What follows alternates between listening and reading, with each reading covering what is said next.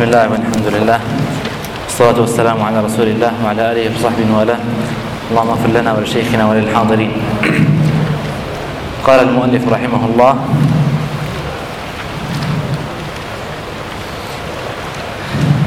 وإنما ذكرت هذا الفصل. أي وقفنا عنده وإنما ذكرت هذا الفصل. قال وإنما ذكرت هذا الفصل بعينه من كتاب ابن مهدي. لاستحسان ذلك منه فإنه اتبع السلف من أصحاب الحديث فيما ذكره مع تبحره في علم الكلام وتصانيفه الكبيرة فيه وتقدمه وتبرزه عند أهله بسم الله الرحمن الرحيم وصلى الله وسلم وبارك على نبينا محمد وعلى آله وأصحابه ومن تبعهم بإحسان إلى يوم الدين. أما بعد تقدم الإشارة معنا إلى أن ما يتعلق بمسائل العقائد وكذلك أيضا ما يتعلق على سبيل الخصوص بمسائل الأسماء والصفات أنه لا حاجة إلى علم الكلام الكلام فيها باعتبار أن الإنسان يثبتها على ما على ما جاء في كلام الله وكلام رسول الله صلى الله عليه وسلم. وأن الزياده عن ذلك المعنى هي تحكم وكذلك تكييف وربما يكون تعطيل أو تشبيه لذلك الاسم أو لتلك الصفة لله لله سبحانه وتعالى. ولذلك نقول إن عقيدة السنة والجماعة أنهم يثبتون الصفة والاسم لله جل وعلا وينفون وينفون معرفتهم بما لم يرد به النص فيثبتون الاسم والصفة ويثبتون الحقيقة. ويثبتون الحقيقة وما لهذا الاسم ولهذه الصفة من من أثر. وأما بالنسبة لهذا الأثر فهذا بربطه بالواقع مما لا حد لا حد له. إذا رأى الإنسان إذا رأى الإنسان حاكما باغيا ظالما قد تجبر وبغى وظلم وطغى فإنه يستحضر صفة الحلم لله سبحانه وتعالى وأن الله عز وجل يمهل الظالم إلى أجل إلى أجل معلوم. فنقول إن ما يتعلق بصفات الله عز وجل وأسمائه وربطها بالحوادث والنوازل هذا فقه فقه آه، من فقه المعاني لها الذي ينبغي للإنسان أن يستحضرها وهي المرادة بأحد الوجوه في قوله عليه الصلاة والسلام إن لله تسعة وتسعين اسما من أحصاها دخل الجنة. المراد بالإحصاء معرفتها عدا وكذلك أيضا معرفة آثارها آثارها في الناس والعمل بها وذلك أن الإنسان يسأل الله عز وجل بأسمائه ويؤمن كذلك بالأسماء والصفات وأن يربطها أيضا بوقائع وحوادث وحوادث الكون. نعم. قال رحمه الله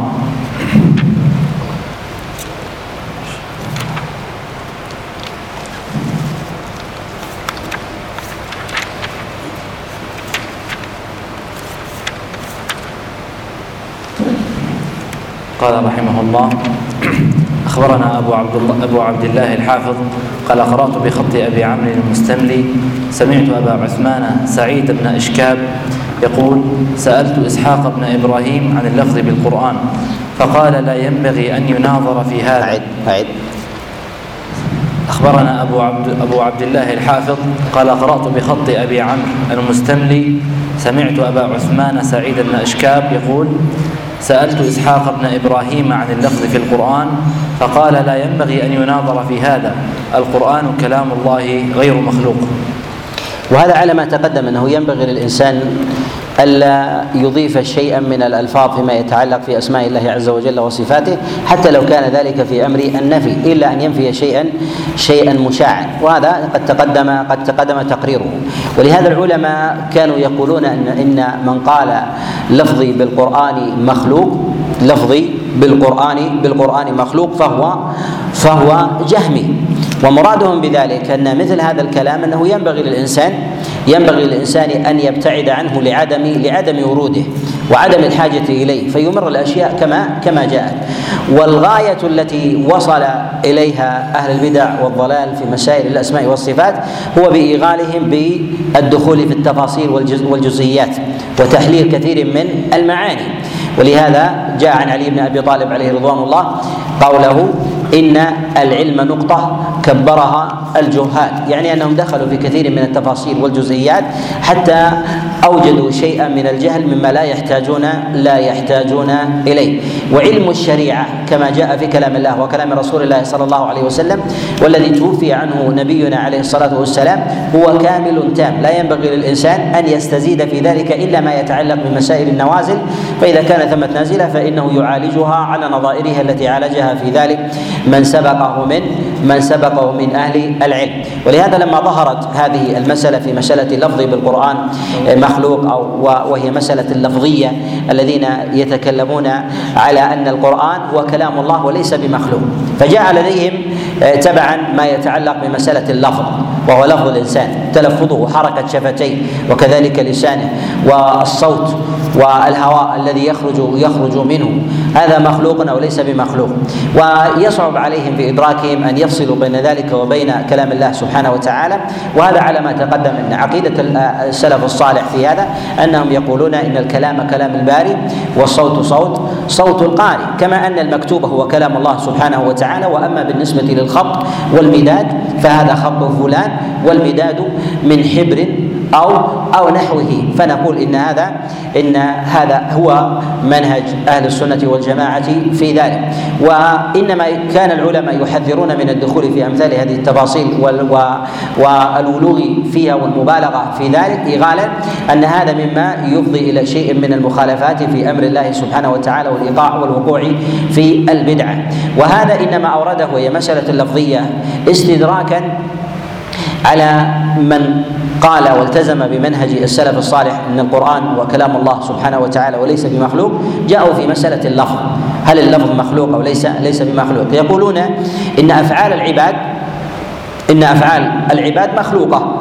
وإذا كان كذلك فيلزم ان من هذا أن يكون اللفظ مخلوق. فكيف نقول إن كلام الله عز وجل ليس ليس بمخلوق ثم نقول إن قراءة الإنسان مخلوقة؟ وهم يقولون أن الله عز وجل خلق الناس وما وما يعملون. فإذا كان كذلك فقولهم فقولهم فعل. وعمل. ولهذا يقول الله جل وعلا في كتابه العظيم زخرف القول غرورا ولو شاء ربك ما فعلوا فالله عز وجل ذكر القول ثم سماه ثم سماه فعلا ثم سماه فعلا. وينبغي أن نعلم أن أهل السنة والجماعة يجعلون للقلب عمل وكذلك للسان عمل وللجوارح وللجوارح عمل. فقول الإنسان وإن كان قولا إلا أنه فعل وإنما يختلفون في جعل ذلك عملا. جعل ذلك جعل ذلك عملا. من العلماء من يقول نسميه قولا ولا نسميه ولا نسميه عملا. لكن نقول إن للقول آه، عمل وكذلك أيضا للقلب عمل وللجوارح كذلك كذلك عمل وفعل. وهذا ظاهر ويؤيده ظاهر ظاهر القرآن من كلام الله وكلام رسول الله صلى الله عليه وسلم. لفظي بالقرآن مخلوق امتحن بذلك جماعة من الأئمة في هذا الباب وكانوا يمسكون حتى ظهرت ثم حذر العلماء منها. ولهذا الإمام أحمد رحمه الله كان يقول من قال القرآن مخلوق فهو فهو كافر. ومن قال لفظي بالقرآن مخلوق فهو فهو جهمي. فهو جهمي. بل من العلماء من يقول إن لفظي إذا من قال إن لفظي بالقرآن ليس بمخلوق فهو فهو مبتدع باعتبار أنه ابتدع شيئا لا ينبغي للإنسان أن يخوض أن يخوض فيه وأن يمر ما جاء من عقيدة أهل الإسلام في كلام الله سبحانه وتعالى كما جاء من غير أن يزيد في ذلك شيئا من التفاصيل ولا تقديرات المسائل التي لم تكن معلومة عند عند السلف الصالح عليهم عليهم رحمة الله. نعم. قال رحمه الله وذكر محمد بن جرير الطبري رحمه الله في كتاب الاعتقاد الذي صنفه في هذه المسألة وقال أما القول في ابن جرير الطبري له كتاب في مسائل الاعتقاد اسمه التبصرة. له كتاب في مسائل الاعتقاد في التبصرة وهو جزء تكلم فيه على جملة من المسائل ما يتعلق بمسائل الإيمان وكذلك أيضا ما يتعلق بمسائل بمسائل كلام الله سبحانه سبحانه وتعالى. وامتحن على ما تقدم الإمام البخاري في هذا الأمر لما كان في حلقة من من حلق العلم فسئل عن لفظي بالقرآن لفظي بالقرآن فقال القرآن كلام الله ليس بمخلوق وأفعال العباد مخلوقة. أطلق كلاما كلاما عاما. فحمل كلام البخاري في قوله القرآن كلام الله ليس بمخلوق وأفعال العباد مخلوقة. على هذا العموم على أنه قال إن لفظي بالقرآن بالقرآن مخلوق. وهو أراد أن يجري على طريقة السالفين في هذا الباب أن يبتعد عن مسائل التفصيل. في مسألة في مسألة اللفظ. فهو إذا قرر أن القرآن كلام الله سبحانه وتعالى وليس بمخلوق انتهى هذا الأمر فلماذا يخوض في في مسائل في مسائل التفاصيل؟ فحمل قوله في ذلك وجعل له جملة جملة من اللوازم التي هي ليست ليست بلازمة حتى آه، هجرت آه، حلقته في العلم وقد مكن الله عز وجل له في ذلك وله عقيدة مصنفة في وأشار إلى مسألة القرآن آه، وكلام الله سبحانه وتعالى في هذا وقد اسندها عنه اللالكائي في كتابه الاعتقاد عن الإمام البخاري رحمه الله بإسناد بإسناد صحيح. نعم. قال رحمه الله أما القول في ألفاظ العباد بالقرآن فلا أثر فيه نعلمه عن صحابي ولا تابعي إلا عمن في قوله الغناء والشفاء. وفي إذا تقدم الكلام معنا أن القرآن كلام الله وهذا مستقر في الوحي وكذلك في السنة أن أنه ليس بمخلوق لم يكن موجودا في الوحي. موجودا بالنص بالوحي ولا عن الصحابة عليهم رضوان الله على ما تقدم. وجاء في ذلك عن عبد الله بن عباس وجاء عن عبد الله بن مسعود عليهما رضوان الله. باعتبار أن هذه المسألة جاءت حادثة. اذا فمسألة اللفظ هي أيضا بعد بعد ذلك ولم تكن موجودة في كلام الصحابة ولا كذلك أيضا في كلام التابعين وإنما جاءت بعد ذلك لما احتد الصراع وكان ثمة لوازم منهم من يحتج بهذا اللازم. إذا قلت إن كلام الله عز وجل ليس بمخلوق فيلزم من ذلك يلزم من ذلك أن تقول إن كذلك أيضا كلامنا ليس بمخلوق لأننا نتكلم بكلام الله سبحانه سبحانه وتعالى. نعم. قال فلا أثر فيه نعلمه عن صحابي ولا تابعي إلا عمن في قوله الغناء والشفاء. وفي اتباعه الرشد والتفرق الذي طرأ على الأمة الإسلامية إنما هو بالاغال في الجزئيات وهذا تقدم الاشاره الإشارة إليه. ولو بقوا على ما كان عليه في هذا بإمرار الأمر على ما كان عليه السلف الصالح من آه، إطلاقات والتسليم والتسليم بها وعدم الخوض في مثل هذا لكانت كلمة الأمة واحدة في مسائل الأصول وكذلك مسائل الفروع وهذا للأسف الشديد يجري في عند كثير من الطوائف والفرق الدخول في التفصيلات والجزئيات وتوليد مسائل خاصة فيما يتعلق بالغيبيات لم يكن عليه لم يكن عليه عليه دليل. وعلى ما تقدم في اعتقاد أهل السنة والجماعة خالف أهل السنة في ذلك طوائف منهم المعتزلة الذين قالوا إن كلام الله عز وجل مخلوق إن كلام الله سبحانه وتعالى مخلوق وصرحوا في ذلك باعتبار أنهم يرون باعتبار أنهم أنهم يرون أن أفعال العباد يخلقها العباد. أن أفعال العباد يخلقها يخلقها العباد وهي وهم يرون انفراد آه، العبد بخلق أفعاله على خلاف طريقة أهل السنة أهل السنة أهل السنة في ذلك. ويرون أن إضافة الكلام لله عز وجل إضافة تشريف كإضافة السماء لله سبحانه وتعالى وخلق الأرض والجبال وغير ذلك. فيقال سماء الله وأرض الله وناقة الله وغير ذلك. فيقولون هذه إضافة إضافة تشريف. وتبع ذلك جملة من اللوازم التي التي ضلوا ضلوا فيها. حتى فيما يتعلق بمسائل التكفير ونحو ذلك فيقولون إن إذا قلنا إن كلام الله عز وجل أن كلام الله سبحانه وتعالى مخلوق فيلزم من هذا إذا قلنا أنه كحال الجبل والشجر والتراب وغير ذلك إذا أخذ الإنسان حصاة ثم قام برميها. هل يكفر أو لا؟ أو لا يكفر؟ لا يكفر. على هذا إذا أخذ شيئا من المصحف ثم قام برميه. قام برميه. هذا هذا رمى شيئا مخلوقا. ليس من الله سبحانه ليس منه صفة منه جل وعلا. قالوا حينئذ لا يكفر. ولا التزموا بجملة من اللوازم حتى أيضا الأشاعرة في هذا في هذا الباب. من قال منهم بأن القرآن هو كلام الله عز وجل وهو وهو مخلوق التزموا بجملة من اللوازم وهم قلة من الأشاعرة، الأشاعرة يقولون إن القرآن هو معنى قائم في نفسه. أوجده الله عز وجل خارجها. أوجده الله سبحانه وتعالى خارجها وهذا أيضا يقول بنحوه آه، ابن كلاب وابن كلابية الذين يقولون بأن القرآن هو حكاية حكاية كلام الله أو حكاية ما قام في نفس في نفس الله سبحانه وتعالى. والأشاعرة لا يقولون بأنه حكاية يقولون باعتبار أن الحكاية يكون فيها زيادة أو نقصان. لا تعني بذلك المطابقة. فإن الإنسان إذا حاكى فعلا أو حاكى قولا يزيد فيها أو ينقص ولا يكون ثمة مطابقة. وهذا فيه اختلال في جانب في جانب الوحي. والأشاعرة على معاني في هذا الباب. منهم من قال إن كلام الله سبحانه وتعالى هو المعنى القائم في نفسه وأوجده الله عز وجل هكذا في الهوى. ومنهم من قال خطه جبريل عن الله سبحانه وتعالى وبلغه رسول الله رسول الله صلى الله عليه وسلم. ويلتزمون أو يتشبثون ببعض المتشابهات في هذا عضدا عضدا لقولهم. وهذا من المواضع التي ينبغي أن يتنبه لها أن كثيرا من الطوائف حينما تقرر مسألة من المسائل تبحث عن دليل تجد من الأدلة ما يؤيد ما يؤيد قولها. ولهذا يقول الله جل وعلا في كتابه العظيم إنه لقول رسول كريم. وهذا في سورة الحاقة وكذلك في سورة في سورة التكوير. وهذا في هذا المعنى على ما حملوه. قالوا إنه ليس بكلام الله عز وجل وإنما هو كلام الرسول. تكلم به من عنده عبر بما في نفس الله سبحانه سبحانه وتعالى. فنسب ذلك القول هو لذلك الرسول وما جاء في الحق هو في الرسول المقصود في ذلك هو رسول الله صلى الله عليه وسلم وما في سورة التكوير المراد بذلك هو هو جبريل. وعلى كل نقول إن المراد بذلك هو بشارة أن الله عز وجل قد جاء إلى نبيه عليه الصلاة والسلام بكلام بلغه إليه غيره. ولو كان هذا المعنى صحيحا أنه هو القول منه على سبيل على سبيل التلفظ والإيجاد والخلق فلا معنى أن يكون الرسول صلى الله عليه وسلم مبلغا مبلغا.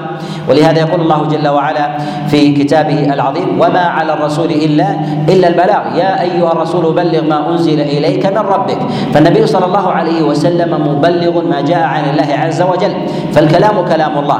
فيدعون المحكم من كلام الله سبحانه وتعالى ويتشبثون في المتشابه.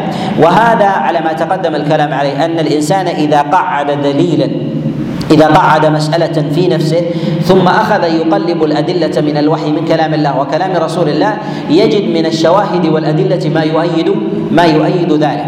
وكثيرا من المسائل التي آه التي تطلق آه التي يطلقها أهلها ابتداء من غير تمحيص من من غير تمحيص أول مرة.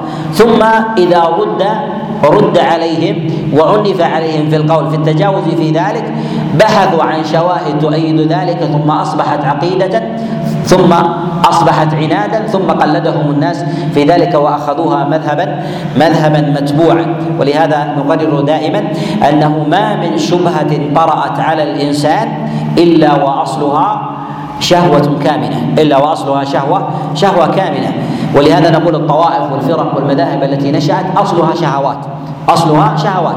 إما حظ أو بروز أو غير ذلك أو نزوه من نزوات النفس بمطمع من الدنيا بطلب جاه أو إرضاء ملك أو رئيس أو قبيلة أو نحو ذلك.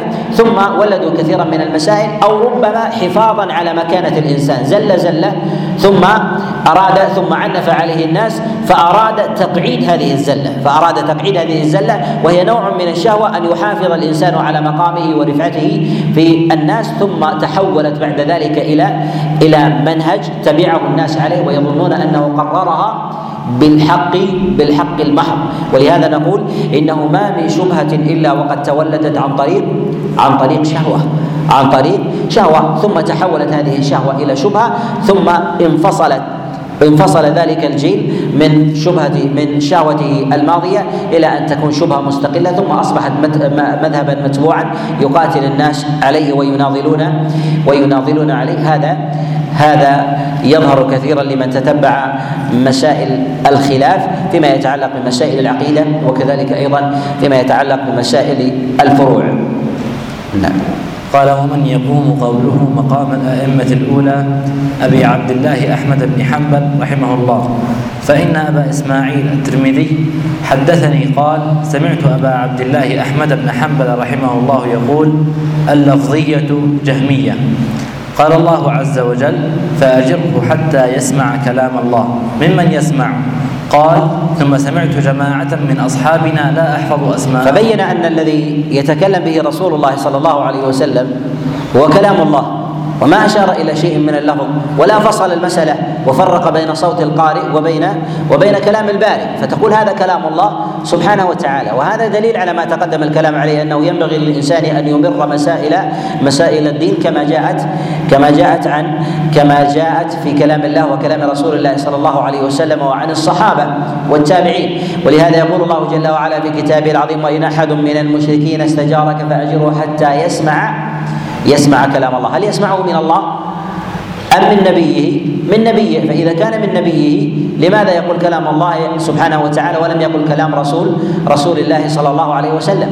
لأن الكلام لله سواء تكلم به جبريل أو تكلم به رسول الله أو تكلم به غير غير رسول الله صلى الله عليه صلى الله عليه وسلم. وأما بالنسبة لما يطرأ من ذلك من قولهم إن لفظي بالقرآن مخلوق أو لفظي بالقرآن غير مخلوق فهذا لا يخلو من أن يكون جهميا. يريد من ذلك الوصول إلى جعل كلام الله مخلوق وإما أن يكون مبتدعا. جاء بمعنى يؤدي إلى حق ولكنه ابتدع هذه اللفظة. ابتدع هذه هذه اللفظة ولهذا الأئمة عليهم رحمة الله تعالى يحذرون من الدخول في أمثال ذلك إلا في رد بدعة من البدع نعم. قال رحمه الله ثم سمعت جماعة من أصحابنا لا أحفظ أسماءهم يذكرون عنه رضي الله عنه أنه كان يقول من قال لفظ على ما تقدم الكلام عليه أن بعض العلماء أن بعض العلماء إذا أراد أن يثبت مسألة لتقريبها لتقريبها للناس. ربما ربما يبالغ في مسألة الإثبات يبالغ في مسألة الإثبات.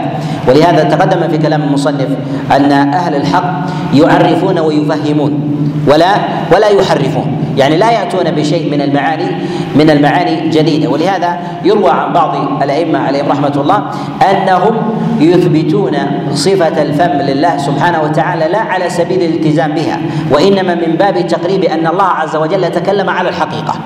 وقد ذكر القاضي ابن أبي يعلى في كتابه الطبقات رواية عن الإمام أحمد أنه قال تكلم الله كلاما بفيه يعني يريد من ذلك أن الله عز وجل تكلم على الحقيقة. وهذا إثبات صفة الفم لله سبحانه وتعالى لا دليل عليها من كلام الله عز وجل وكلام رسول الله صلى الله عليه وسلم. والإمام أحمد رحمه الله لا يريد من ذلك إقرارا. لا يريد من ذلك لا يريد من ذلك إقرارا لهذه الصفة وإنما يريد إثبات أن الله سبحانه وتعالى تكلم تكلم على على الحقيقة لا أنه عبر بمعنى أو عبر بمعنى قائم في نفسه أو خلق الله عز وجل أو أوجد الكلام في الهواء فأراد أن يحسم هذه المسألة بتقريبها تقريبا لا يدانيه لبس نعم. قال كان يقول من قال لفظي بالقرآن مخلوق فهو جهمي ومن قال غير مخلوق فهو مبتدع قال محمد بن جرير ولا قول في ذلك عندنا يجوز أن نقوله غير قوله إذا لم يكن لنا فيه إمام نأتم به سواه وفيه الكفاية والمقنع وهو الإمام المتبع. وهذا أيضا يدل على جملة من المسائل فيما يتعلق في تمسك الإمام أحمد رحمه الله وشدة وقوفه في هذه المسألة لأن هذه المسألة مسألة مفصلية تقتضي التبديل. فلو أقر فيها الإمام أحمد وكان ثمة إيجاب لأصبح القول قولا واحدا بعد ذلك. لأصبح القول قولا واحدا بعد ذلك فاستمسك بهذا بهذا الأمر. كذلك أيضا أن مسائل الدين وإن لم يتعطل في ذلك العمل العقائد القلبية ينبغي أن تؤصل وأن ترسخ. ترسخ في الناس. قد يقول قائل كما يقوله بعض الكلاميين من المعاصرين وغيرهم الذين يقولون ما المانع أن يكون كلام الله عز وجل مخلوق؟ إذا كانت المعاني هي المعاني والصلاة هي الصلاة والحج والحج ولن نغير من ذلك من ذلك شيء. ونتعبد بما فيه من أحكام وأن الله سبحانه وتعالى أرادها سواء كان ذلك مخلوقا أو ليس أو ليس بمخلوق. فالصلاة لن تتغير والأخبار عن أمور الغيب لن تتغير والعصمة بجهة حتميته وعدم ورود الباطل اليه من بين يديه ولا من خلفه لا يمكن أن يرد على هذا على هذا المعنى. اذا ما الإشكال في هذا أن يكون هذا الخلاف هو خلاف يسير جدا ولا يعنف في مثل هذا في مثل هذا الأمر.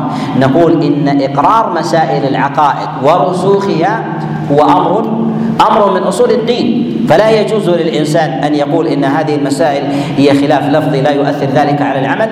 نقول إن تأثيرها على العمل الباطن أشد خطرا من تأثيرها على العمل الظاهر. فبمجرد اعتقاد الإنسان أن هذا هو كلام لله سبحانه وتعالى وأنه مخلوق أنه يلزم من ذلك جملة من اللوازم الفاسدة ولو لم يؤثر ذلك على ولو لم يؤثر ذلك على عمله. يؤثر ذلك على اعتقاده من جملة من اللوازم من مخالفة أمر الله سبحانه وتعالى الظاهرة بالنسبة لكلام الله جل وعلا.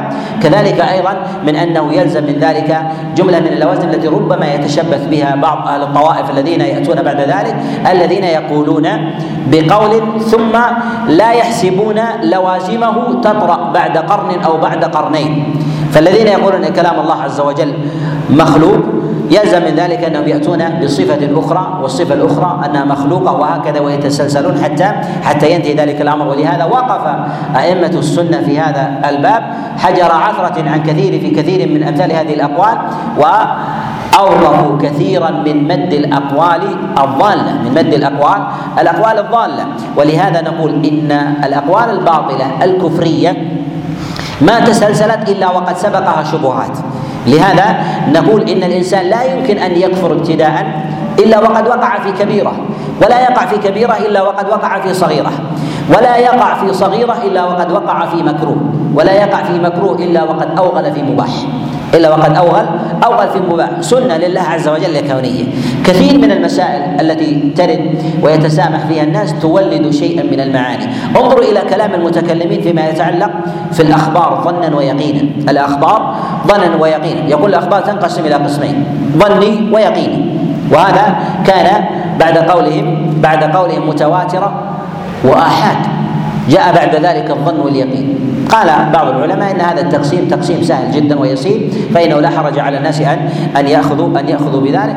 جاء بعد ذلك بعده بجيل قالوا أخبار الظن أخبار الآحاد لا نأخذ بها في الدين لأن الله عز وجل يقول اجتنبوا كثيرا من الظن إن بعض الظن إثم. لماذا؟ لأن الجيل الجديد جاء إلى علم مدون يريد أن يبتكر مسائل. يريد أن يبتكر مسائل. فابتكر جملة من المسائل الجديدة بناها على قول ينبغي الا يكون. ثم تولد لدى الأمة طوائف في هذا الأمر. منهم من رد أخبار الآحاد في العقائد ومنهم من ردها كلها ومنهم من ردها في أصول الديانة وأعلام المسائل وقبلها وقبلها فيما فيما عدا ذلك. نعم. قال رحمه الله ولهذا ننبه أن بعض المسائل يراها الإنسان صغيرة ويجد أن أهل السنة يقفون فيها وقوفا شديدا. وقوفا شديدا. ليس لذاتها لو علموا أنها تتوقف عليها ربما لما شددوا عليها تشديدا كبيرا ولكن للوازمها العظيمة للوازمها العظيمة التي ربما تطرأ عليها التي تنقض دين الإنسان بالكلية. نعم. قال رحمه الله هذه ألفاظ محمد بن جرير التي نقلتها آه التي التي نقلتها نفسها إلى ما هنا من كتاب الاعتقاد الذي صنفه. قلت وهو أعني وهو أعني محمد بن جرير قد نفى عن نفسه بهذا الفصل الذي ذكره في كتابه كل ما نسب إليه وقذف به من عدول عن سبيل السنة أو ميل إلى شيء من البدعة والذي حكاه عن أحمد رضي الله عنه وأرضاه أن ودائما في أزمنة في أزمنة الفتن والصراعات آه، والخلافات في مسائل العقائد وكذلك الفروع تنسب أقوال ليست بصحيحه تنسب أقوال ليست بصحيحة خاصة من الأئمة المعتبرين. كل ينقل قولا يؤيد يؤيد قوله كما جاء عن البخاري رحمه الله وإمام في آه، السنة في إشاعة هذا القول مسألة اللفظ. عنه عليه رحمة الله وهو ما قال إلا كلاما مجملا صحيحا. حينما سئل اللفظ بالقرآن مخلوق قال القرآن كلام الله وأفعال العباد مخلوقة. يعني لا تدخل في مسألة بينهما. لا تدخل في مسألة بينهما قد كفيت كفيت ذلك. نعم. نعم. قال والذي حكاه عن أحمد رضي الله عنه وأرضاه أن اللفظية جهمية فصحيح عنه وإنما قال ذلك لأن جهما وأصحابه صرحوا بخط القرآن والذين قالوا باللفظ تدرجوا به إلى القول بخلق القرآن. وخاف وخافوا أهل السنة في ذلك الزمان. وهذا ما أشار إليه المصنف رحمه الله كما تقدم أنه في القرن في القرن الرابع. عاش في القرن الرابع أنهم يريدون أن يتدرجوا بذلك ليصلوا إلى إلى القول بخلق القرآن. ولهذا الطوائف الذين يقولون إن القرآن كلام الله ليس بمخلوق يقولون إن لفظي بالقرآن مخلوق. هذه الطائفة إن وجدت عددها ألف أو نحو ذلك بعد عشر سنوات وعشرين سنة ستنقسم إلى أقسام سيذهب نصفه ويلتزم بلازم أن القرآن أن القرآن مخلوق. ولهذا يرد هذا القول للازمه. وهذا ما ينبغي أن يكون عليه العالم والمفتي ألا ينظر نظرا قاصرا إلى مسألة بل ينظر إلى لوازمها إلى لوازمها التي تؤدي وتفضي وتفضي إليها. نعم. طيب. قال وخافوا أهل وخافوا وخافوا أهل السنة في ذلك الزمان من التصريح بخلق القرآن فذكروا هذا اللفظ وأرادوا به أن القرآن بلفظنا مخلوق فلذلك سماهم أحمد رحمه الله جهمية. وحكي عنه أيضا أنه قال اللفظية شر من الجهمية. وأما ما حكاه محمد بن جرير عن أحمد رحمه الله وذلك أن اللفظية في قولهم لفظي بالقرآن لفظي بالقرآن مخلوق أن الجهمية جهمية صريحة. وأما الذين يقولون باللفظ يريدون جر من لم يسلم بقولهم إلى القول بقول متوسط عتبة إلى القول بقول الجهمية. فالجهمية الناس تنفر من قولهم باعتبار أن الكلام صفة من صفات الله سبحانه وتعالى لا يقولون بخلقه. فهؤلاء يجرون من لم يقل بقول الجهم ونفر منه إلى القول إلى القول به. ولهذا قوله شر أي أخطر أخطر من من الجهمية. فالكافر الصريح أو المبتدع الضال صراحة دون من التبس على الناس أمره وهو يدعو الناس إلى إلى من كان ضالا إلى عقيدة من كان ضالا صراحة. فيكون ذلك أخطر ولهذا كثير من العلماء يتكلمون على بعض الطوائف ويقولون إنهم شر من اليهود والنصارى أو اخطر من اليهود والنصارى وإن كان اليهود والنصارى قد اجتمع فيهم الشر الشر كله إلا أن أمرهم بين أمرهم بين ظاهر وأما طوائف من المبتدعة والضلال الذين دخلوا في كثير من أبواب المكفرات لأنهم يلبسون الحق بالباطل ببعض الأدلة وبعض الأصول من كلام الله وكلام رسول الله صلى الله عليه وسلم. فهؤلاء هم الذين يستقطبون الناس إلى أقوالهم ليكون ليكونوا عتبه إلى الضلال أكثر من اليهود من اليهود والنصارى. نعم. نعم. قال وأما ما حكاه محمد بن جرير عن أحمد رحمه الله أن من قال لفظي بالقرآن غير مخلوق فهو مبتدع فإنما أراد أن السلف من أهل السنة لم يتكلموا في باب اللفظ. وهذا على ما تقدم أن مسألة الابتداع الاحداث لست بحاجة إلى إلى القول إلى القول بمثل بمثل هذا.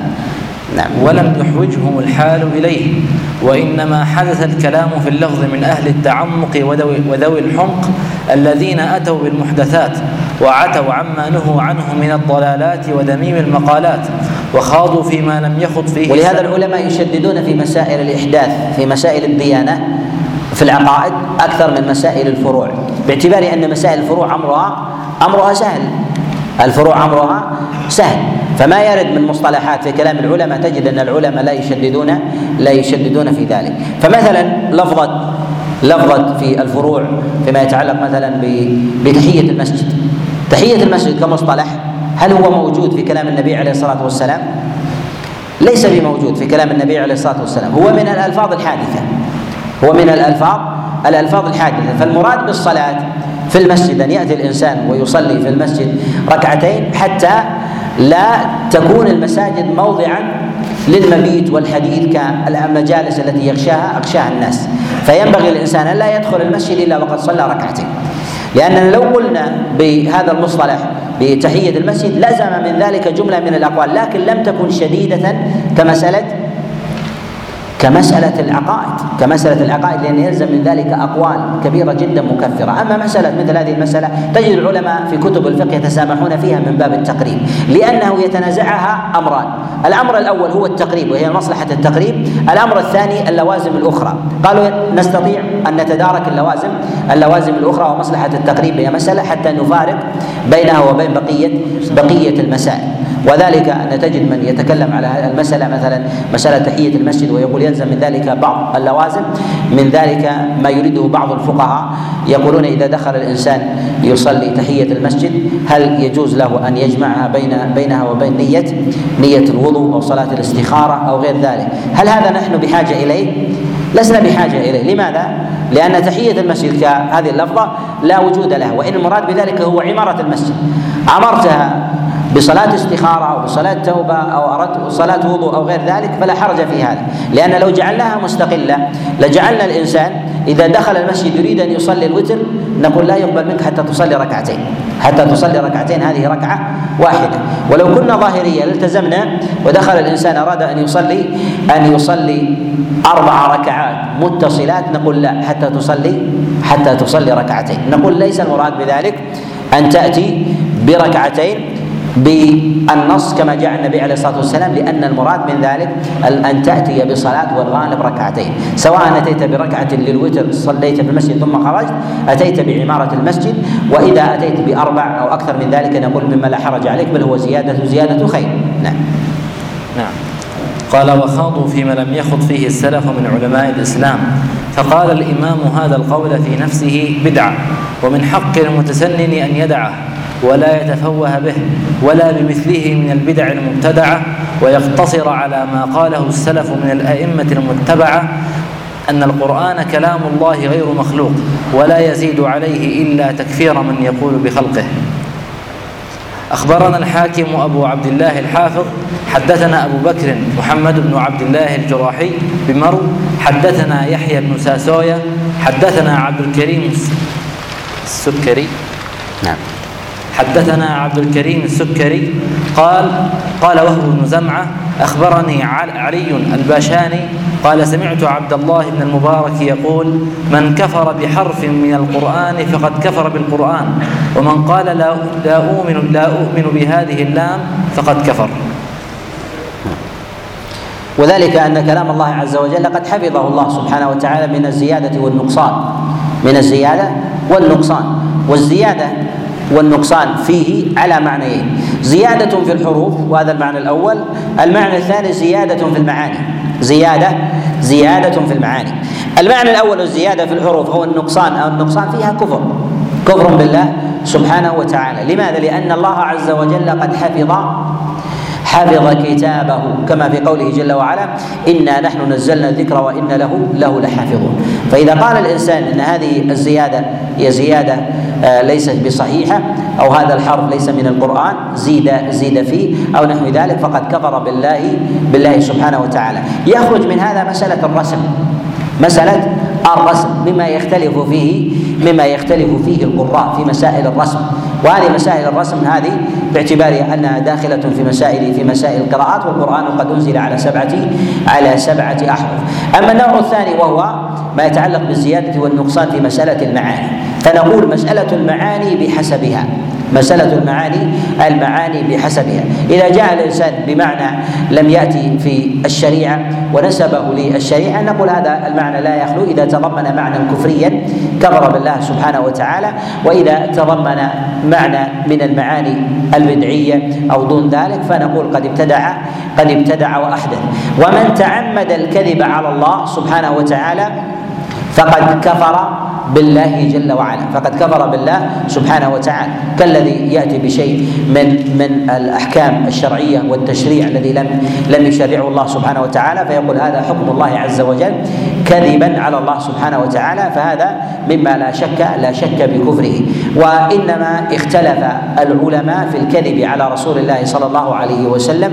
هل يدخل في مسألة التكفير أم لا؟ ذهب جماعة من العلماء إلى القول بكفره وذهب إلى هذا إمام الحرمين الجويني نعم. نعم.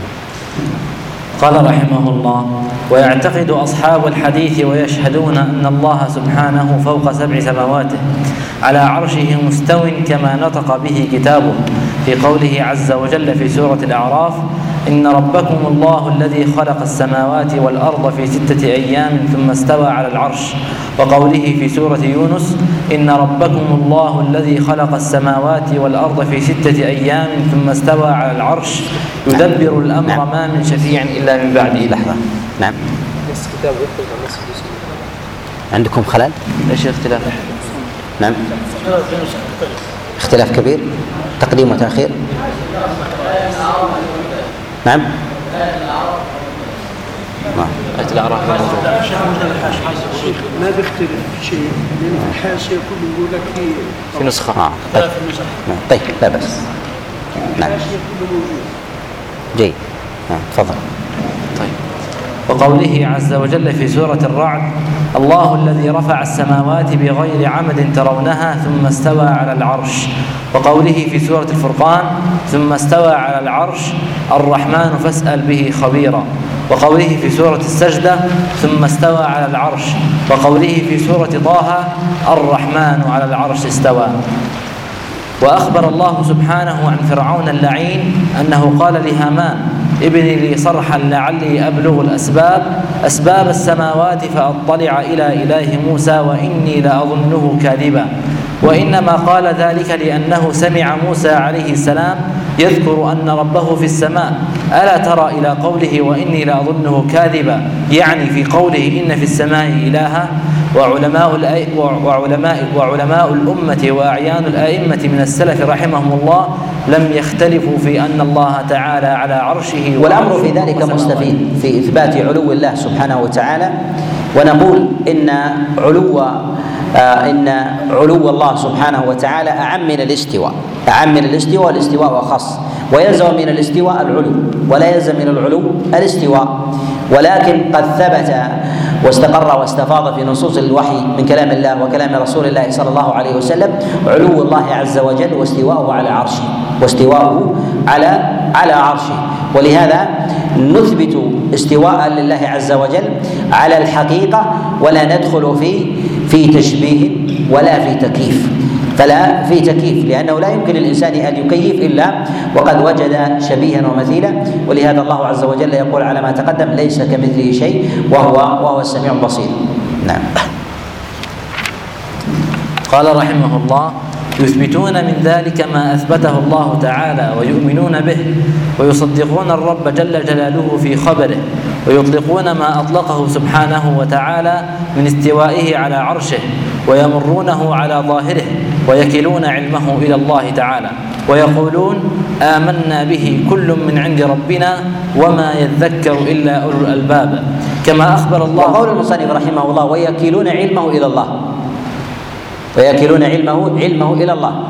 علم الكيفية إلى الله سبحانه وتعالى. فهذا لله جل وعلا. وأما الإيمان بذلك فأمره إلى الله سبحانه وتعالى فبينه في كتابه فيجب الإيمان فيجب الإيمان به. وإثبات كذلك أيضا آثاره آثار تلك الصفة أو ذلك ذلك الاسم.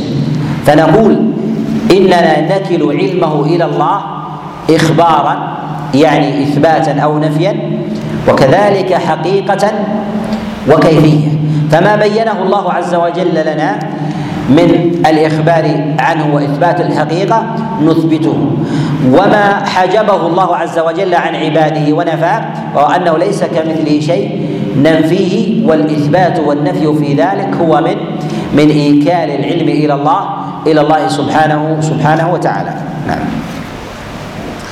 قال ويمرونه على ظاهره قال كما أخبر الله تعالى عن الراسخين في العلم أنهم يقولون ذلك ورضي منهم فأثنى عليهم به.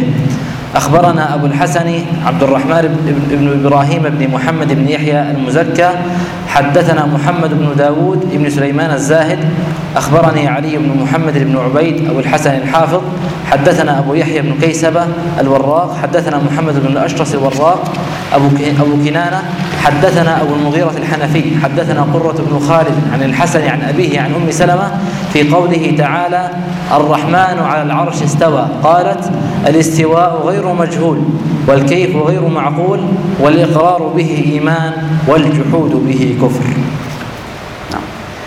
قال وحدثنا أبو الحسن بن أبي إسحاق المزكى بن المزكى حدثنا أحمد بن الخضر أبو الحسن الشافعي حدثنا شاذان حدثنا ابن مخلد ابن يزيد القهستاني حدثنا جعفر بن ميمون قال سئل مالك بن أنس عن قوله تعالى الرحمن على العرش استوى كيف استوى؟ قال الاستواء غير مجهول والكيف غير معقول والإيمان به واجب والسؤال عنه بدعة وما أراك إلا ضالا وأمر به أن يخرج من مجلسه. أخبرنا أبو محمد المخلدي العدل حدثنا أبو بكر عبد الله بن محمد الإسفرايني حدثنا أبو الحسين علي بن الحسن حدثنا سلمة بن شبيب حدثنا مهدي بن جعفر بن ميمون الرملي عن جعفر بن عبد الله قال جاء رجل إلى مالك بن أنس يعني فسأله عن قوله تعالى الرحمن على العرش استوى. كيف استوى؟ قال فما رأيته وجد من شيء كوجده من مقالته وعلاه الرحضاء وأطرق وعلى ما تقدم الكلام عليه في أن وقوف الإنسان عند النص وإثباته كما أمر الله عز وجل به هو اعتراف وإقرار بضعف الإنسان وقصوره وعدم إدراكه ما بعد وغاب عنه. فالإنسان لا لا يؤمن إلا إلا بمثله وبمثل له. وهذا المثيل سواء كان مشابها له أو مشابها لغيره هو الذي ينقدح في ذهن في ذهن الإنسان. نعم. نعم. قال فما رأيته وجد شيئا من شيء كوجده من مقالته وعلاه الرحضاء وأطرق القوم فجعلوا ينظرون الأمر به فيه ثم سري عن مالك فقال الكيف غير معقول والاستواء غير مجهول والإيمان به واجب والسؤال وقوله هنا الكيف غير معقول لماذا؟ لأن الإنسان لا يمكن أن يعقل إلا ما له مثيل إلا ما له مثيل. ومدارك الناس تتباين في هذا. كل لديه من معرفة الأشياء والأعيان ما يختلف عن غيره ما يختلف عن غيره. الإنسان يؤمن بشكل قد رآه فيأنس به. لماذا؟ لأنه قد رآه كثيرا. وما لم يره يستوحش يستوحش منه. لو قدر أنك أتيت بشخص أتيت بشخص وقطعت يده ورجله أو قطعت يديه وهو وليد ثم وضعته في غرفة أو وضعت معه اثنين وهم مقطوعين باليدين ولم يرى إلا من كان مثله ثم بعد عشر سنوات أو عشرين سنة بعد تمييزه أخرجته للناس وهو يرى الأطراف ألا يستوحش؟ قلنا هذه التي تخرج من الناس اليدين لماذا؟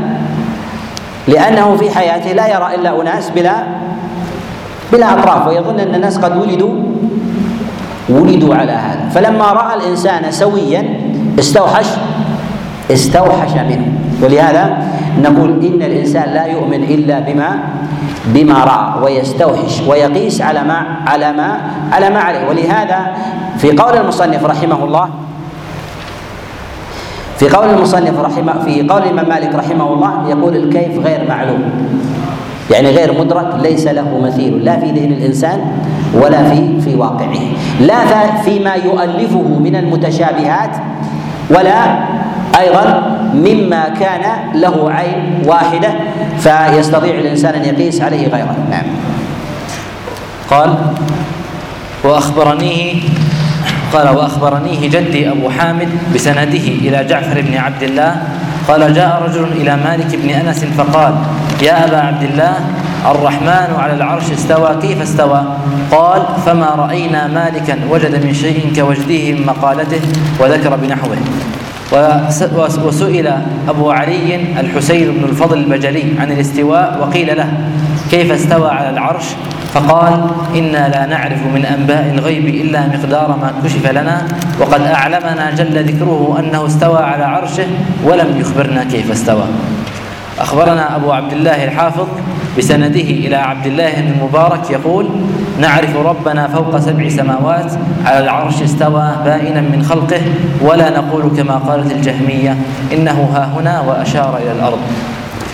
وسمعت الحاكم أبا وعلى ما تقدم فإن استواء الله سبحانه وتعالى يتضمن يتضمن علوا وعلو الله عز وجل المجرد لا يتضمن استواء حتى يثبت بالدليل فثبت الأمران. علو الله عز وجل واستواء. ولهذا جاء النبي عليه الصلاة والسلام في الجارية التي سألها رسول الله صلى الله عليه وسلم قال أين الله؟ قالت في السماء. قال أعتقها فإنها فإنها مؤمنة. يعني آمنت بخالق وبعلوه سبحانه سبحانه وتعالى. والعلو على معنيين. علو ذات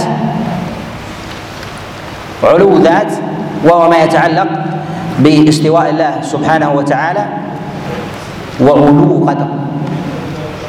وعلو قدر. وهذا ما يجب على المؤمن أن يثبته لله سبحانه وتعالى. أن يثبته لله لله جل جل وعلا. نعم. قال وسمعت الحاكم أبا عبد الله الحافظ يذكر بسنده إلى محمد بن إسحاق بن خزيمة يقول من لم يقل بأن الله عز وجل على عرشه قد استوى فوق سبع سماواته فهو كافر بربه فهو كافر بربه حلال الدم يستتاب فإن تاب وإلا ضربت عنقه.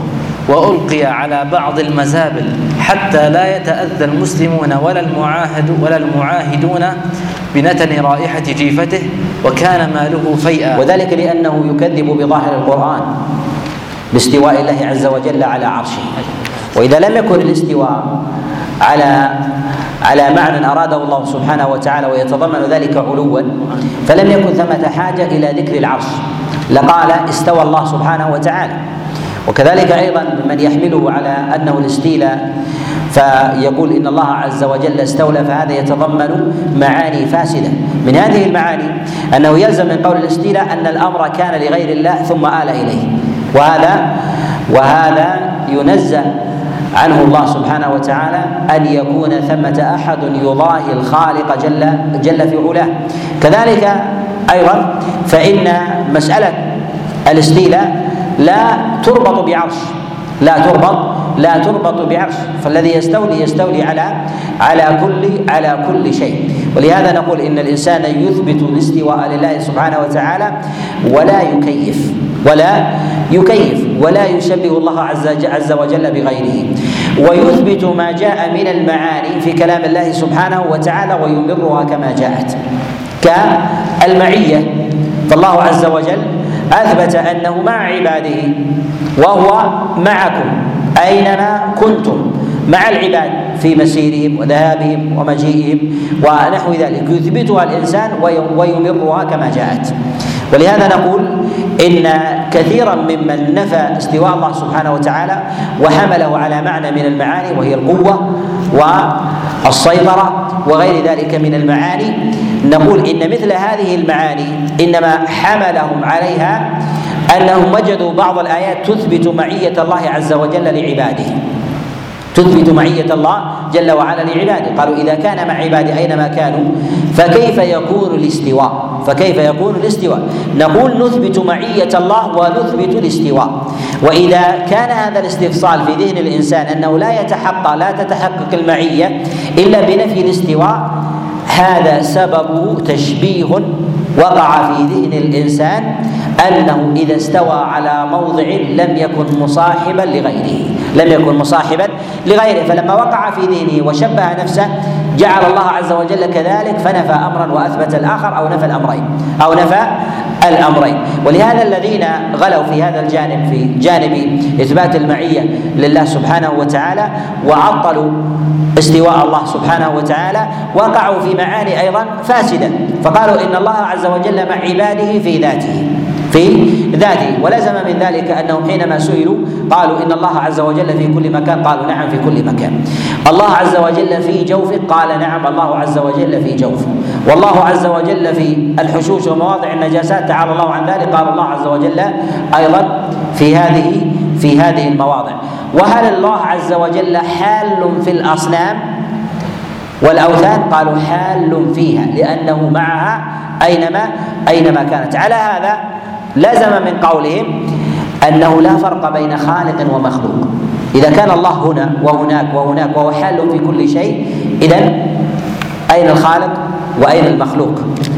ودخلوا في حيرة حتى قال قال أحدهم العبد رب والرب عبد فيا ليت شعري من؟ من المكلف؟ يعني من المكلف منهم؟ إذا قلنا أن الله عز وجل فينا وفي هذا الموضع وفي هذا الموضع وفي هذا الموضع بذاته من هو المكلف؟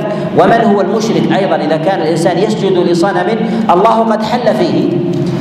ولهذا دخلوا في مسألة الحلول قالوا الإنسان ما عبد إلا الله فإذا سجد لصنم أولا ما سجد إلا إلا لله جل وعلا. ودخلوا في مسألة الحلول و و وكذلك الفناء وغير ذلك حتى إن الإنسان في دخوله في هذا الأمر حتى إن أحدهم رأى صاحبا له وقع في نهر فأسقط نفسه خلفه. قال سقطت أنت وظننتك أنك أنا.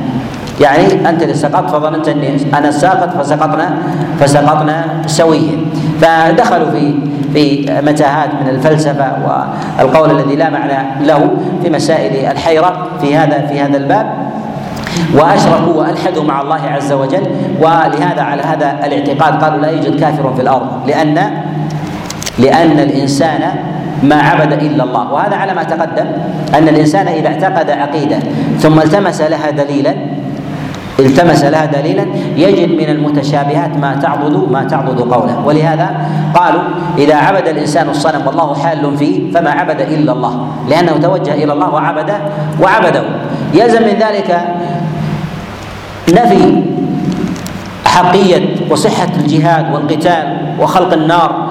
وغير ذلك وعقاب الناس. لماذا يعاقب؟ ولا يوجد نار. تعولوا مسألة النار. ما المراد بالنار؟ والقتال والأمم السابقة تأملوا تعولوا كثير من المعاني وقلبوها بناء على هذا الأصل. ويتشبثون ببعض المعاني كقول الله عز وجل وقضى ربك ألا تعبدوا إلا إياه. قالوا قضى يعني قدر. هو القضاء والقدر. قدر الله أن الإنسان لا يعبد إلا الله. فالذي يعبد الصنم والشجر ويسجد للشمس والقمر فما عبد إلا الله سبحانه وتعالى.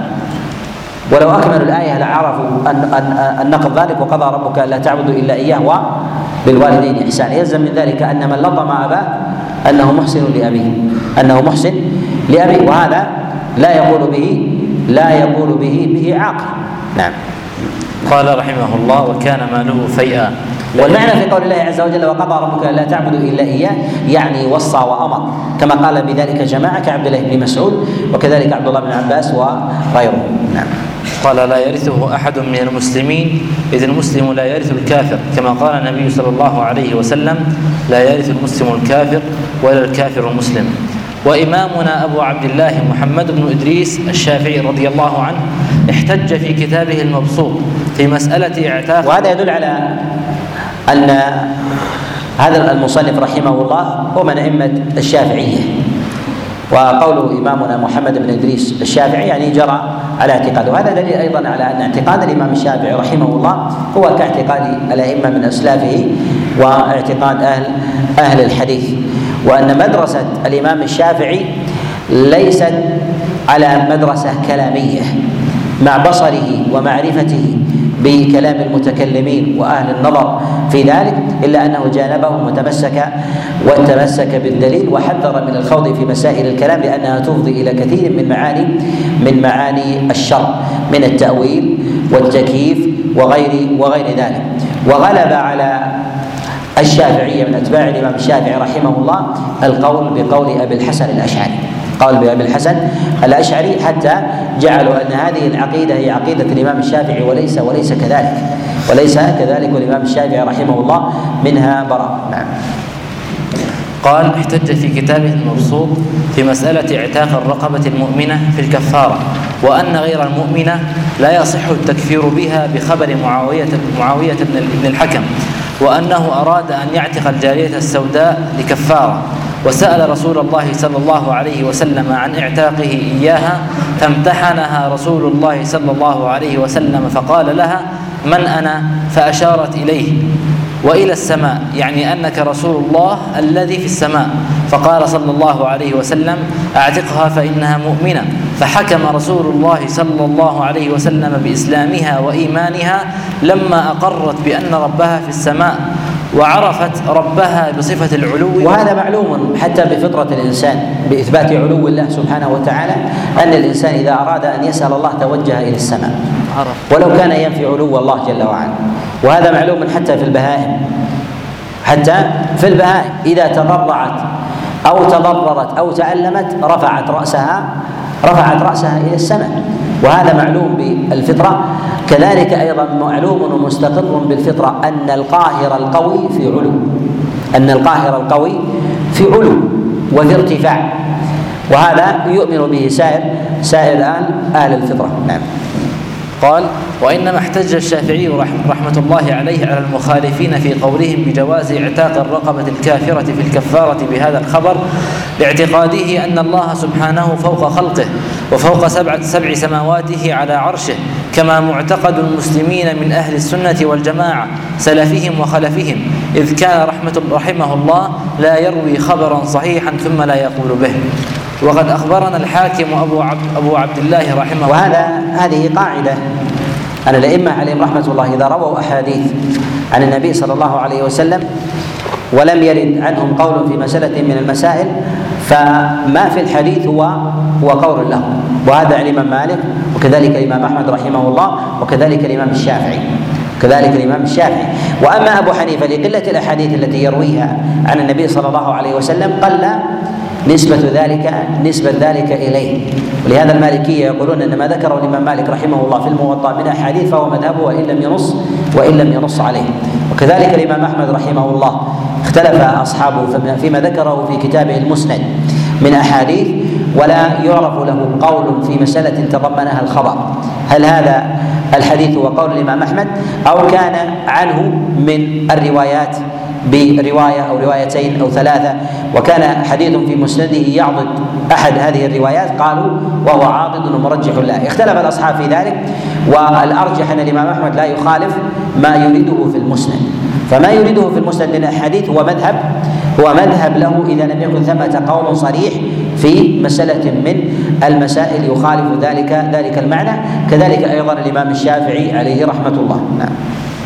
قال وقد أخبرنا الحاكم أبو عبد الله رحمه الله بسنده إلى الشافعي رحمه الله يقول إذا رأيتموني أقول قولا وقد صح عن النبي صلى الله عليه وسلم خلافه فاعلموا أن عقلي قد ذهب. قال الحاكم رحمه الله والمراد بذلك أن عقلي قد ذهب أنه طرأ على الإنسان من السهو والغفلة والنسيان. وليس المراد بذلك المراد بذلك أن الجنون ولكن أني خالفت الدليل عن سهو عن سهو وغفلة ونحو ذلك. نعم. قال الحاكم رحمه الله سمعت أبا الوليد غير مرة يقول حدثت عن الزعفراني أن الشافعي رحمه الله روى يوما حديثا فقال السائل يا أبا عبد الله تقول به؟ قال تراني في بيعة أو كنيسة. ترى علي زي الكفار. هو ذا تراني في مسجد المسلمين على زي المسلمين مستقبل قبلتهم. أروي حديثا عن النبي صلى الله عليه وسلم ثم لا أقول به. قال أبو عثمان والفرق بين أهل السنة وبين أهل البدع أنهم إذا سمعوا خبرا في صفات الرب ردوه أصلا ولم يقبلوه أو أو أولوه للظاهر. نعم. نعم. ثم تأولوه بتأويل يقصدون به رفع الخبر من أصله وإبطال عقولهم وآرائهم فيه ويعلمون حقا يقينا أن ما قاله رسول الله صلى الله عليه وسلم فعلى ما قاله إذ هو كان أعرف بالرب جل جلاله من غيره ولم يقل فيه إلا حقا وصدقا ووحيا. قال الله عز وجل وما ينطق عن الهوى إن هو إلا وحي يوحى. فلا أعلم من الشيء بنفسه. ولا أعلم من الله عز وجل منه بنفسه. ولا أعلم أيضا منه بعده من رسول الله صلى الله عليه وسلم الذي يبلغ عنه. ومن أدلة إثبات العلو لله عز وجل أن النبي صلى الله عليه وسلم عرج به إلى السماء. عرج به إلى السماء للقاء ربه سبحانه سبحانه وتعالى. نعم. قال الزهري قال الزهري إمام الأئمة وغيره من علماء الأئمة رضي الله عنه على الله البيان وعلى الرسول البلاغ وعلينا التسليم. وروى يونس بن عبد الصمد بن معقل عن أبيه ابن معقل عن أبيه والتسليم المراد بذلك أن الإنسان إذا ظهرت له العلة أو لم تظهر عليه أن ينقاد لما جاء من معنى ولو لم يقبله ولو لم يقبله عقلا. أن يتهم الإنسان عقله فيما خرج عنه. لأن الإنسان لا يدرك كل شيء ولا يستوعب كل كل شيء. وربما تحير إذا أطال التأمل في دليل من الأدلة أو نحو ذلك باعتبار أن عقل الإنسان وأن قلبه كذلك ما إنما هو وعاء يسير. فإذا أراد أن يعرف كل حقيقة استحال منه ذلك وازداد تحيرا. وذلك فإذا قلنا إن علم الله سبحانه وتعالى إن علم الله عز وجل آه، لا حد له ولا حصر. وعقل الإنسان لا يستوعب من العلوم إلا شيئا يسيرا. كحال الكأس الكأس اليسير إذا أراد الإنسان أن يفيض فيه ماء ماء البحر ثم صبه عليه صبه على كأس يسير قام البحر ب غمس وطمر ذلك الإناء فيه وطويه فازداد فازداد عقل الإنسان وقلبه حيرة. عليه ينبغي أن يسلم بما جاء عن الله سبحانه وتعالى من أخبار. ولهذا رسول الله صلى الله عليه وسلم عليه البلاغ وعلى الأمة التسليم. ولهذا نقول إن البحث عن العلل والإيغال في ذلك يعلق الإنسان بها ويجعله يتوقف عن التسليم بها إذا إذا لم يجد من ذلك علة ظاهرة.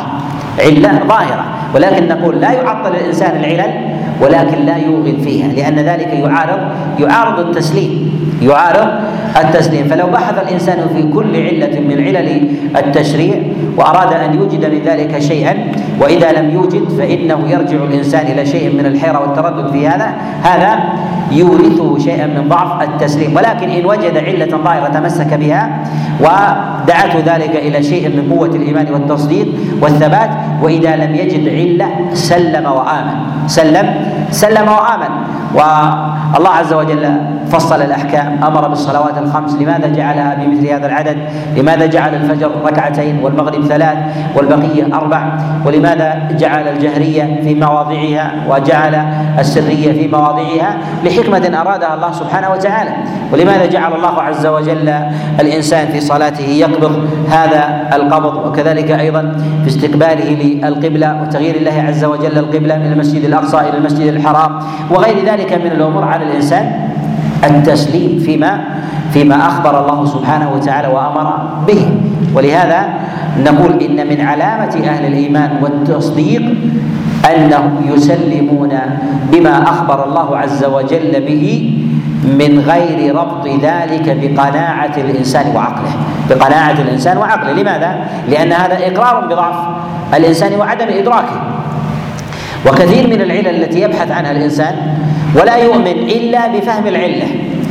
كحال الإنسان الذي معه كأس يقول لا لا أؤمن بهذا البحر حتى يستوعب يستوعبه كأسي. حتى يستوعب الكأس. نقول عقلك صغير فإذا جاء البحر وفاض إليه لم يكن لديك قدرة على استيعاب استيعاب ماء البحر. ولو أراد الله عز وجل أن يعلمك إياه ما كنت أهلا أهلا لذلك. لماذا؟ لضعف عقل الإنسان حتى يخلق الله عز وجل له عقلا آخر فيدرك حينئذ الإنسان تلك تلك العلة ثم يبلغه الله عز وجل ذلك ذلك الأمر. ولهذا القصور هل هو في العلة أم في الإنسان؟ القصور في الإنسان القصور في الإنسان. وجعل الله عز وجل الإنسان على نحو من القدرة العقلية وكذلك أيضا بجميع حواسه من السمع والبصر وغير ذلك. هل كل شيء يراه الإنسان؟ وهل يستطيع أن ينفي ما لا يرى؟ ثمة مخلوقات لا يراها الإنسان لكن لا يستطيع أن ينفيها. لا يستطيع أن ينفيها. وهل كل شيء يسمعه الإنسان؟ ليس كل شيء يسمعه الإنسان. وليس له أن ينفي صوتا للبعوض أو صوتا للذباب أو صوتا للرذاذ للرذاذ وهواء والهواء ونحو ذلك. نقول لها اصوات لكن لا تدركه وهل كل شيء يحس عليه به الإنسان؟ لا يحس ربما جرى على الإنسان على يده من الكائنات مما لا يدركه ولا يحس به، هذا قدرته التي جعله الله عز وجل عليه. وثمة شيء لا يدركه إلا الله سبحانه وتعالى وإذا أراد الله عز وجل أن يدرك الإنسان ذلك أن يغير أراد الله عز وجل أن يغير خلقته حتى يدرك الأمر ذلك والعقل هو من جملة الحواس لدى الإنسان يدرك بها الإنسان المعلومات وما كان زائدا عنه لا لا يستطيع الإنسان. ولهذا لما سأل موسى ربه جل وعلا أن يرى قال أرني أنظر إليك. قال له لن لن تراني. ماذا؟ لأن الله سبحانه وتعالى لم يجعل لعباده في هذه الدنيا رؤية الخالق سبحانه وتعالى إلا ويغير الله جل وعلا خلقة الإنسان ويجعل له من القدرة ما يستطيع معها أن يرى الله سبحانه وتعالى. لهذا الله عز وجل تجلى للجبل فجعله دك. أراد أن يبين لموسى أنك لا تستطيع وإنما تجليت لغيرك لترى أثر تجلي الله سبحانه وتعالى له وكيف كانت حاله وأنك من ذلك أضعف. وأنك من ذلك أضعف حتى يخلقك الله عز وجل على خلق وصفة من الإدراك أخرى ثم يمكنك الله عز وجل من رؤيته من رؤيته سبحانه وسبحانه وتعالى. ولهذا نقول إن كثيرا من الحقائق لا يستطيع الإنسان إدراكها. كحال الشمس في زمن الظهيرة إذا أراد الإنسان أن يطالعها هل يستطيع أن يديم النظر فيها؟ لا يستطيع. وكلما أدام النظر فيها رجع الضرر إلى إليه رجع الضرر إليه. لماذا؟ لأن آلته لا تدرك لا تدرك هذا. كذلك الأصوات الأصوات الشديدة التي تزعج الإنسان لا يستطيع الإنسان. إذا سمعها قام بوضع أذنيه. لماذا؟ هل هي في ذاتها قوية؟ قوية بالنسبة له لأن إدراكه على مثل هذا على مثل هذا الأمر. نعم. قال قدم جعد قال قدم الجعد بن درهم على وهب المنبه يسأله عن صفات الله تعالى. فقال نقف هنا. نعم قدم كيف نقف. بقي صفحة نعم. انتهى العنوان نعم. ربع صفحة انتهى العنوان يلا تفضل. نعم. فقال يا جعد بعض المسألة إني لأظنك من الهالكين. يا جعد لو لم يخبرنا لو لم, لو لم يخبرنا الله في كتابه أن له يدا وعينا ووجها لما قلنا ذلك فاتق الله. ثم لم يلبث جعد أن قتل وصلب. وخطب خالد خالد بن عبد الله القسري يوم الأضحى بالبصرة فقال في آخر خطبته انصرفوا إلى من إلى منازلكم وضحوا بارك الله لكم في ضحاياكم فإني مضح اليوم بالجعد بن درهم. فإنه يقول لم يتخذ الله إبراهيم خليلا ولم يكلم موسى تكليما سبحانه وتعالى عما يقول الجعد علوا كبيرا ونزل عن المنبر فذبحه بيده وأمر بصلبه. وهذا لأنه قال وأنشأ هذا القول الكفري. وكما تقدم معنا أن الأقوال البدعية تنشأ عند عند الأعاجم إما بسوء قصد أو بحسن قصد. وقليل منها ما ينشأ عند العرب إلا وذلك لسلامة اللسان ومنها ما ينشأ عند العرب ولكنه قليل. ودافعه في ذلك ليس سوء الفهم وإنما سوء الطوية وإنما سوء سوء الطوية إذا كانت لغته إذا كانت لغته في ذلك في ذلك صحيح. ولهذا أنشأ جماعة من الطوائف في هذا الأمر كمسألة القدر في حال غيلان وغيره وكذلك أيضا في مسألة خلق القرآن وغير ذلك وعلو الله سبحانه وتعالى واستوائه على عرشه وغير ذلك من المعاني نشات عند من ضعفت لغته أو ساءت أو ساءت طويته وانظر لذلك في الصدر أو الزمن الأول. جماعة من أئمة الحق سواء كانوا من الولاة أو كانوا أو كانوا من العلماء. العلماء بالحجة والبيان والولاة بالسنان وإقامة وإقامة الحدود. ولهذا الله سبحانه وتعالى يقول في كتابه العظيم يا أيها النبي جاهد الكفار والمنافقين واغلظ واغلظ عليهم. جاء عن عبد الله بن عباس وكذلك أيضا أبي العالية والربيع. قال جهاد الكفار بالسنان وجهاد المنافقين باللسان وأن لا يظهر منهم بدعة إلا إلا وأقمت الحد الحد عليه. جاء هذا أيضا عن عبيد الله بن أبي جعفر عن أبيه وغير ذلك كما رواه ابن جرير الطبري وغيره. نقف عند هذا ونجيب أيضا الأسئلة إن شاء الله بعد درس العصر وندع فرصة للإخوة. وبالله التوفيق وصلى الله وسلم وبارك على نبينا محمد.